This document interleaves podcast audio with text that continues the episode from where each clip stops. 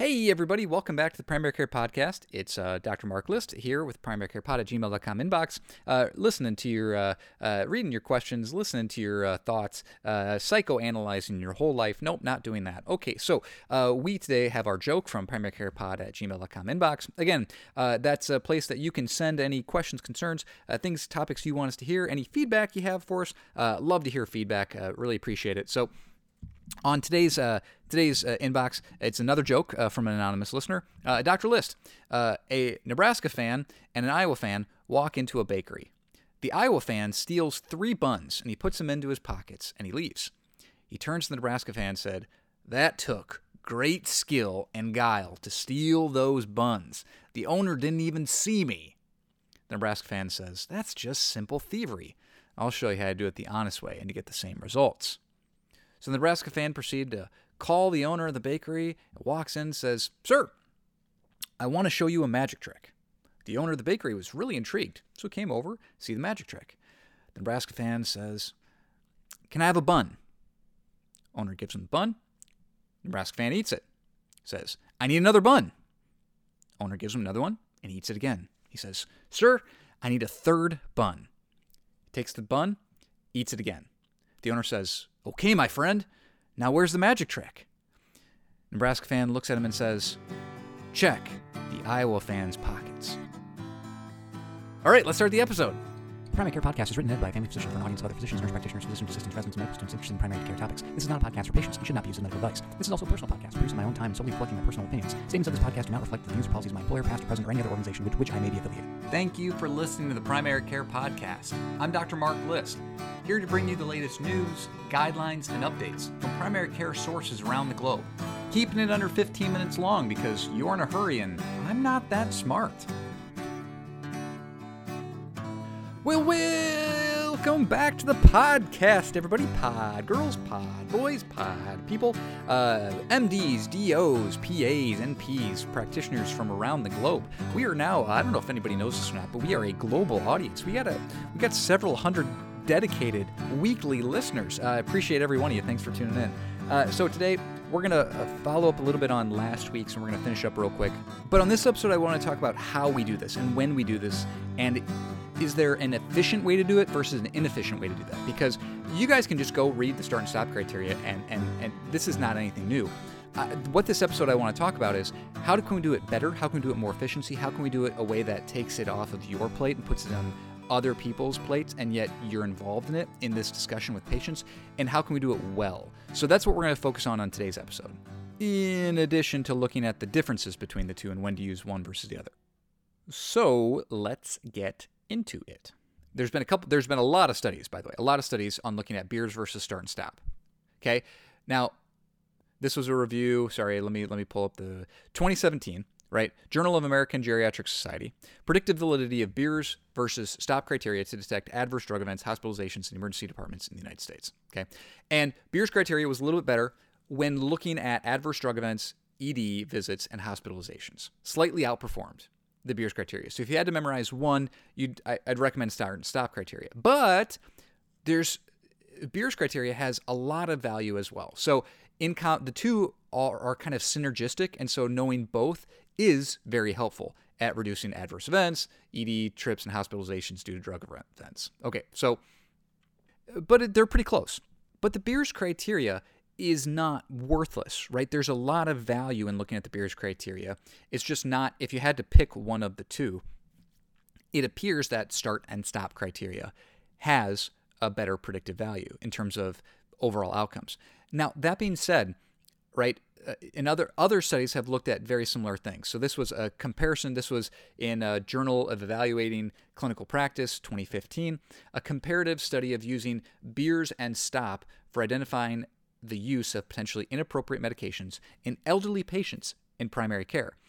And the prevalence of these potentially inappropriate medications in this outpatient sample was 33% using stop criteria and 51% using the Beers criteria, right? And so uh, I think that there's a one of the reasons that I think that the start and stop criteria outperform beers when it comes to the adverse drug events that cause meaningful outcome changes in terms of EDs and hospitalizations is that when you look at a study like this in primary care, right, 51% of people were were pinged in the Beers criteria, right? The most the most common short-acting nifedipine, glyburide were the two uh, at 17% and 11% of patients. And while those are both those are both bad medicines, glyburide should never be used. Glipizide definitely instead, or even not using sulfonylureas. But glyburide, uh, I always learned in residency why glyburide, right? Oh, I don't know if you guys could hear that. That was really loud thunder. Uh, I don't know if you guys could hear that, but that was pretty cool. Um, so when we apparently I'm recording in a thunderstorm in my uh, in my recording studio here. So uh, back to the back to the study though, according to the stop criteria, right? Inappropriately being prescribed uh, aspirin uh, without any indication was number one. Uh, clonazepam uh, was number two, which again we talked in the last episode about benzos being a huge uh, contributor in terms of the initial study that uh, that kind of prompted this whole discussion about this, and diclofenac, NSAIDs again, um, as another reason that patients are being inappropriately prescribed medications. So this is uh, th- there's there's pros and cons to both, right? Uh, Beers has such a massive list of medicines, over a hundred medicines, right? That you're going to get a lot of kind of uh, if you if you ran uh, your all of your patients through the Beers criteria, you're going to get a lot more pings, and some of those pings, while certainly there are better choices for medications, and it's certainly good to be aware of those things if they don't necessarily lead to negative adverse events, uh, you're just going to get kind of alert fatigue. I, I, think that there's a good there's a good idea in changing a lot of these things just to prevent uh, the potential for adverse drug events. But again, I think your your money, if you had to choose one to memorize, start and stop criteria, I think based on several of these studies. So why should we really care, right?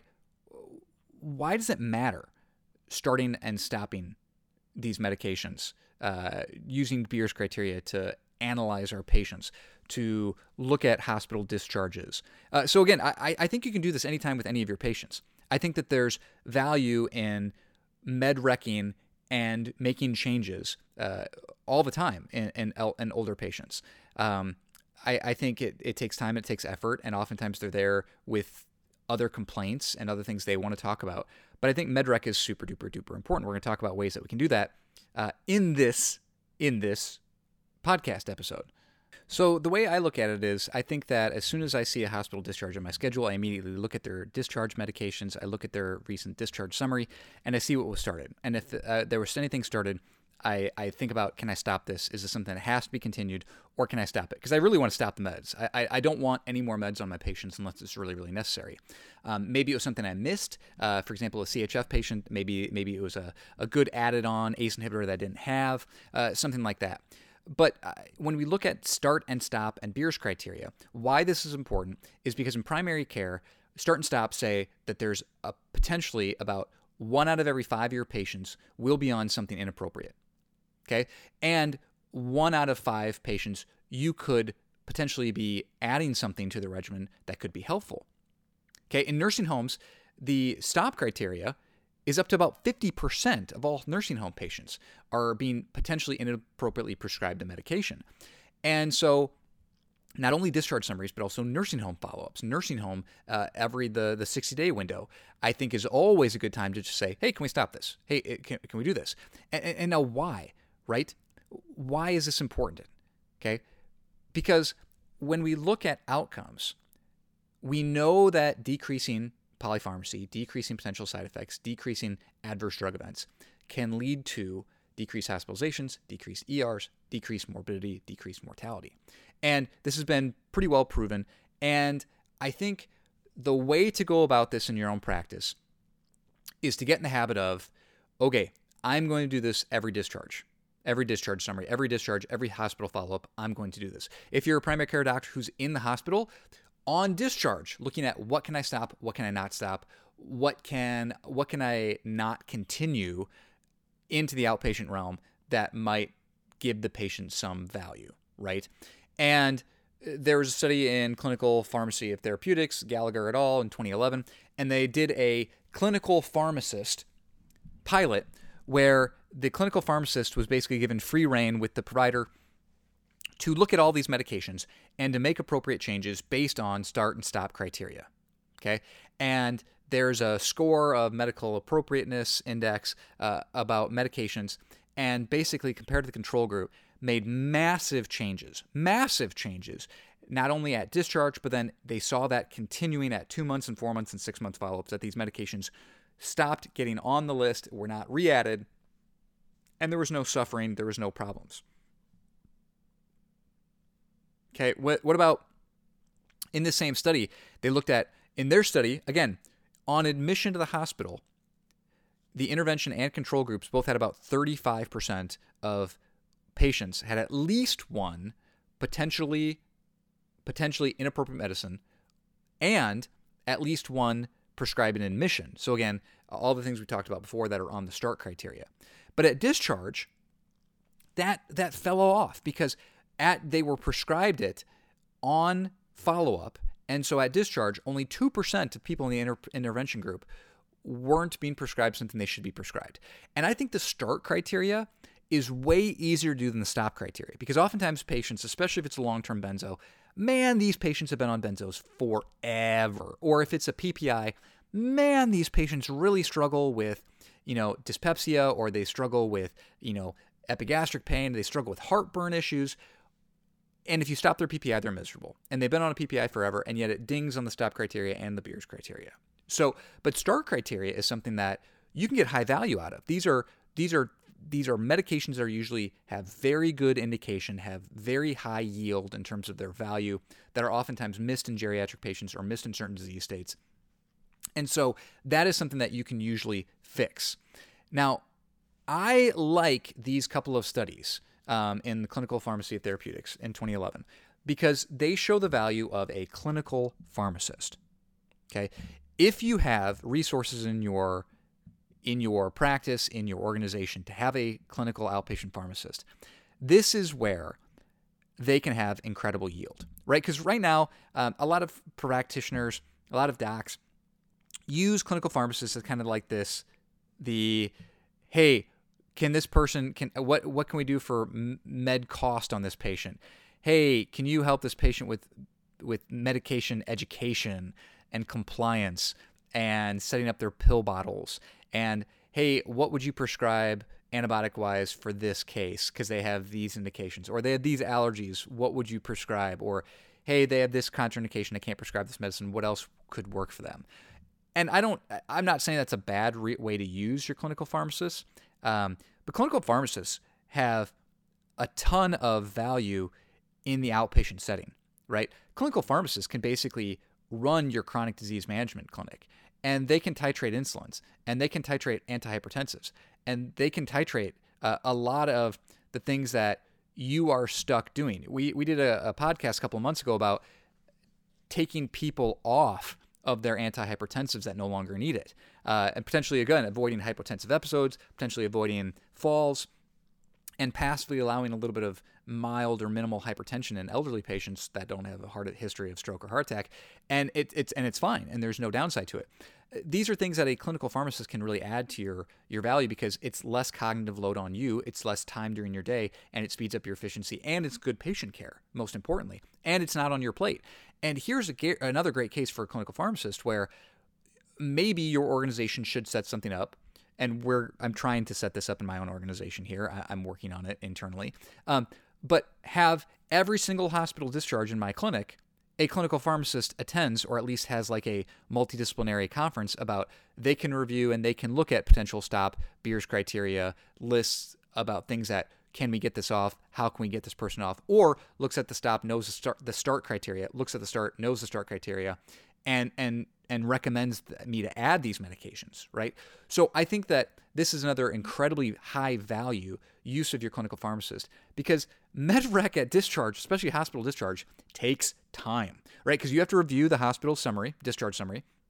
You have to see what happened. You have to see what's going on, what the prognosis what the follow up plan is with different specialists. You have to see what was prescribed, what was started, what was stopped, and that sometimes that's not very obvious, especially if you have uh, hospitalists or hospital team that doesn't do a good job about doing this. Uh, and and potentially you have to have you know follow up images, labs, X-rays, orders, and of course then you have to actually actually have the visit where the patient discusses the hospitalization with you and their questions, their concerns, their things, that, their feedback that you might not know anything about. So the hospital discharge is already a big enough event the way it is that I think taking this off your plate uh, and and allowing it to be a multi-special, uh, multidisciplinary team, it, it, has incredibly high value. And uh, if anybody's listened to this podcast or knows me, knows how what I think about how medicine should be a team approach. We should have a team based approach. It should not just be Lone Ranger, MD, or DO. I, I think we need teams like this and not just like teams that are costing money without adding value. This is something that adds value. This is something that decreases the overall cost of, of healthcare if we can decrease ERs and rehospitalizations and adverse drug events. And this is something where a pharmacist can add incredible value. Okay, that's enough off my soapbox. So, what does this mean uh, when we do this? Uh, the economic costs are, are pretty crazy. In 2010, this is a Cahir et al. Uh, British Journal of Clinical Pharmacology. Uh, they did a huge study of the Irish population based study. Uh, 300,000 people were in the N. And potentially inappropriate prescribing rate based on STOP criteria was 36%. And it saved 45 million euros right? 45 million euros. And I'm not going to do the math conversion. You guys can do it yourself. Our international listeners, this is going to be right up your alley. You don't even need to do the conversion yourself. But 9% of the overall expenditure on pharmaceuticals greater than 70 years old could be removed. 9% of elderly patient spending on pharmaceuticals is inappropriately, potentially inappropriately being prescribed.